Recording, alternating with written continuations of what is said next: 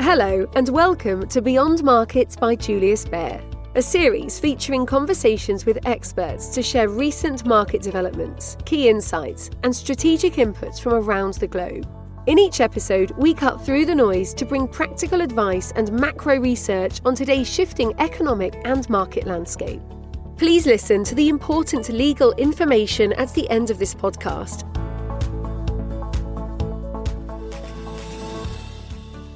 Hello, everyone, and welcome to this episode of the Beyond Markets podcast. My name is Helen Freer, and I'm delighted to be joined today by Esteban Polidura, who is the head of America's investment strategy here at Julius Baer and Dario Messi, a fixed income strategist at Julius Baer, who I've had the pleasure of speaking to before on this podcast. Today's topic is emerging market hard currency debt. So I'm looking forward to asking the two gentlemen why we at Julius Baer like this particular segment at the moment and why investors might want to consider it for their portfolios. So let's get started. Good morning, firstly, to both of you. Good morning, Helen. Morning, Helen. So, we are now positive on emerging market hard currency debt and think it's a good time to consider making an allocation to this segment of the bond market. My first question is going to be an obvious one. Why is this? Well, first of all, I mean, emerging market bonds offer quite an interesting yields in absolute terms at this point. This certainly attracts investors looking for decent compensation. Uh, economic growth in emerging markets remains stable despite the ongoing drag that we have from China. And at the same time, inflation also continues to fall. And probably most importantly, we expect the rate cutting cycle in developed markets to start uh, later in this year. And this is usually very supportive for the segment. On top of uh, this, investing in emerging market bonds provides investors with exposure to markets and sectors that may otherwise be underrepresented in their portfolios. This can help spread risk because these bonds may not be highly connected with assets from developed markets. And thinking about the macro environment, we're expecting lower policy rates in the US, and we think that emerging market hard currency debt should benefit from this environment. Why should that be the case? Well, what we observed in the past is that uh, lower yields and rates in developed markets normally means that in, the investors are looking outside for extra yield. And one way to get this is opting for emerging market debt. So, in other words, demand for this segment should improve again. And now, from a more fundamental perspective, rate cuts in developed markets mean there is less pressure on emerging economies to keep their own policy rates and financing costs high and to restrict with that economic activity. This is very important. Uh, emerging markets are always in a balancing act and are very sensitive to currency moves. Um, this is just natural if you think about it. Whenever part of your liabilities are in a different currency, a deterioration in that currency can quickly end up in a very dangerous vicious cycle. Esteban, anything to add there? Let me offer you a couple of good examples from LATAM's two largest uh, economies on this point. Since COVID, Brazil raised the reference rate from 2.25% to a six year high of 13.75% representing an 11.5 percentage point increase. Mexico's rate rose from 4% to 11.25%, a 7.25 percentage point rise. The Fed funds rate, on the other hand, rose by only 5.5 percentage points from trough to peak, roughly.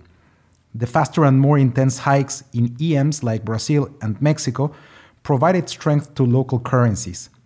Now, Brazil, Mexico, and other EM countries are expected to decrease their reference rates quicker than the US to reflect lower inflationary pressures, but also to avoid eroding economic growth. The fact that rate cuts could not only be faster, but also more intense than in the US, might translate into potential weakness for local currencies against the US dollar. Okay, but why would I invest in emerging market hard currency debt then rather than equities? This is a great question, Helen, and one often discussed with our clients because when market trends are favorable, we tend to forget that there are many more reasons to assess the validity of investments than just returns. And here's where the portfolio strategic asset allocation comes in play.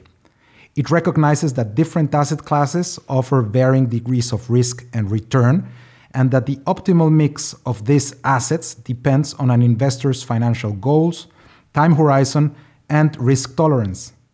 Including emerging market hard currency bonds in a portfolio, therefore, is not about choosing bonds over stocks or even emerging market over developed market bonds, but about finding the right balance between them to achieve a desired investment outcome. This balanced approach can help investors navigate markets uncertainties, reduce volatility, and achieve a smoother investment experience over the long term. What about high yield debt in developed markets, though? Would that be a way to access similar spreads without having to think about emerging market risk? And perhaps more generally, how are valuations looking at the moment?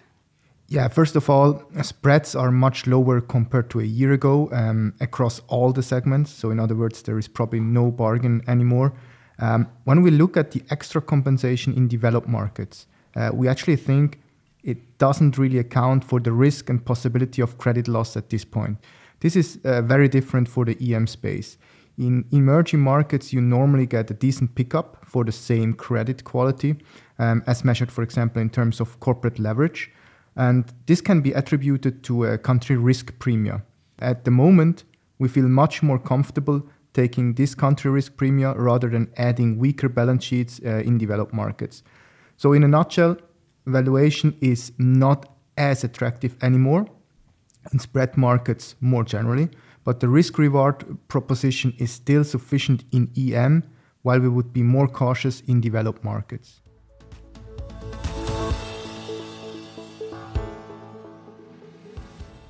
Are there any regions in particular within EM that we like? Yeah, overall, we think uh, the Middle East should certainly benefit from a sound fiscal backdrop and the FX reserves. Uh, in Asia, our colleagues there uh, keep telling us that the debt segment uh, has some pockets of value, but we should keep the quality tilt there. And then it is about Latin America, which looks quite strong at the moment. And I know, Esteban, there are some very encouraging developments in the region. Indeed, there are, Dario. Um, this year, for example, Brazil is projected to experience GDP growth of 1.6% and avoid a recession, with growth propelled by lower interest rates, enhanced investments, and consumer spending. There are also external factors such as improved trade balances and increased exports, particularly in the agriculture sector, which should further bolster the outlook. The government's commitment to a zero primary deficit target this year highlights its dedication to fiscal discipline, and the introduction of a more progressive tax system is likely to boost productivity and revenue collection in order to achieve this target.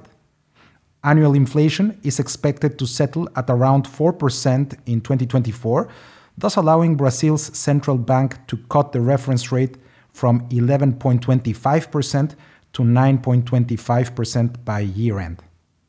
Mexico's GDP should grow 3% this year, backed by strong export demand and a recovery in investment, while high remittances and wage growth have lifted private consumption.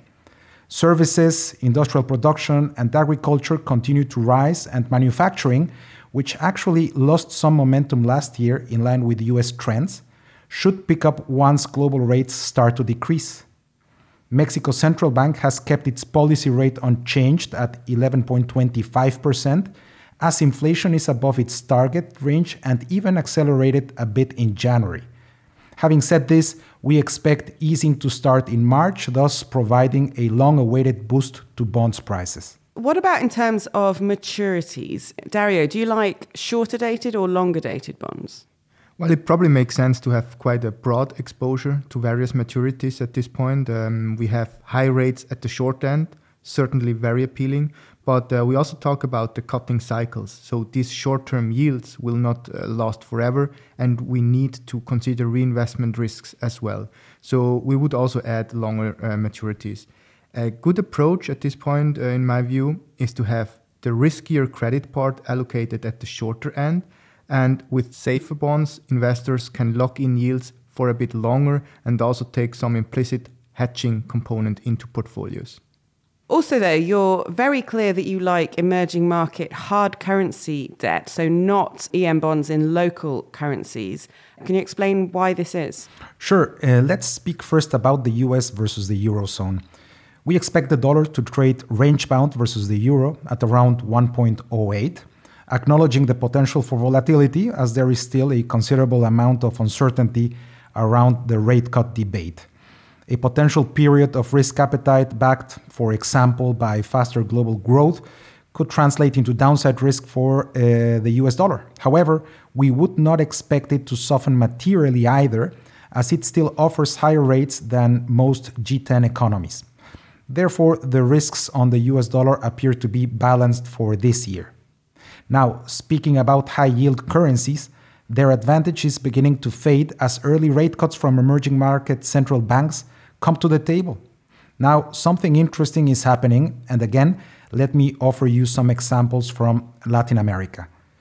Rates in Brazil have already dropped by 250 basis points, and the currency hasn't moved a lot. The Brazilian real is still expected to have to digest 200 basis points worth of rate cuts this year. And when you see our analysts' FX estimates, again, there is no material change expected within the next 12 months. The Mexican peso is expected to have to digest rate cuts this year of up to 325 basis points, but the currency remains strong. So, why aren't we seeing material weakness on the back of lower rates? That's, that's the key question. Well, this is likely linked to the lack of currencies in the market that still offer a high carry. But again, as the carry falls, the likelihood of weakness versus the US dollar increases. And Dario, what are your thoughts? Yes, I totally agree here. And uh, uh, on top of this, exposure to local currency bonds is a totally different thing. Uh, the main risk here originates in currency moves, not really the carry or credit risks. Uh, it is therefore not the typical bond feature. Uh, so, in other words, hard currency bonds show much less volatility and therefore also more stability for portfolios. Investors normally also have uh, much better access to hard currency bonds. Some local markets can be quite tricky to access. And more structurally, also from my analysis, EM local currency on a broad basis gives you more volatility, but not really better returns on average. So the segment is very heterogeneous and is much more about single country or single currency stories.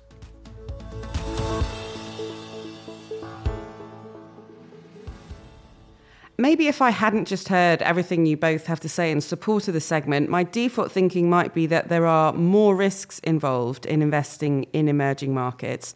What are your thoughts there? Is it a lot riskier than other investments? And what are the risks that investors should be aware of when investing in this area?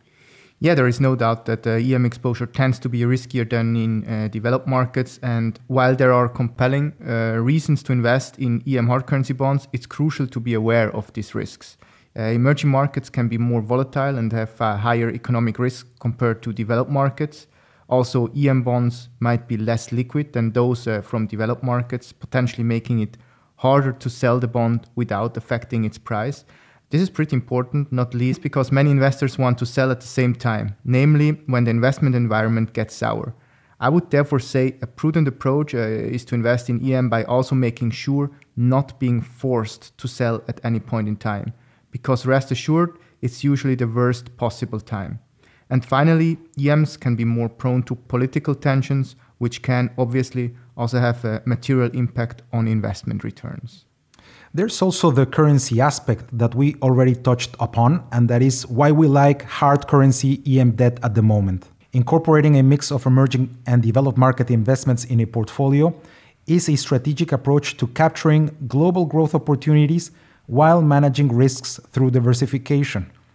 Emerging and developed markets often eh, have low correlation with each other due to differences in economic cycles, geopolitical factors, and market dynamics. Moreover, emerging market assets can sometimes be undervalued relative to their intrinsic worth due to various factors such as market inefficiencies or investor perceptions. This can provide investors with opportunities to buy assets at lower prices and benefit from potential valuation corrections over time. Okay, great. Thank you very much to both of you. It's been an interesting conversation today. Great to understand your reasons for liking this segment. Thanks a lot for your time. Thank you, Helen. Yes, thanks for having us on the podcast, Helen. And with that, we conclude this edition of the Beyond Markets podcast. Thanks again to my guests today, and thank you all for tuning in. We hope that you enjoyed listening to this conversation and that you will join us again soon. Bye for now. You have been listening to Beyond Markets by Julius Baer. If you like what you heard, subscribe to our show on Spotify, Apple Podcasts, Stitcher, or wherever you listen. To learn more about Julius Baer, our people, our latest thinking, visit us at www.juliusbaer.com. We will be back with a brand new episode soon. This is a podcast disclaimer. The information and opinions expressed in this podcast constitute marketing material and are not the result of independent financial or investment research. The podcast content is intended for information purposes only and does not constitute an offer, a recommendation, or an invitation by or on behalf of Julius Baer to buy or sell any securities, security based derivatives, or other products, or to participate in any particular trading strategy in any jurisdiction. Julius Baer does not accept liability for any loss arising from the use of the podcast content.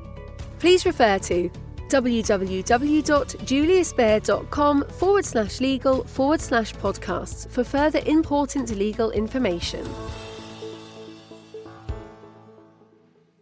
Get ready for the day ahead. Moving Markets is a daily market news briefing from Julius Baer's leading experts. You'll hear all about the latest ups and downs across asset classes, the underlying drivers, and our thoughts on where markets are heading. Search for Moving Markets on your favourite podcast player.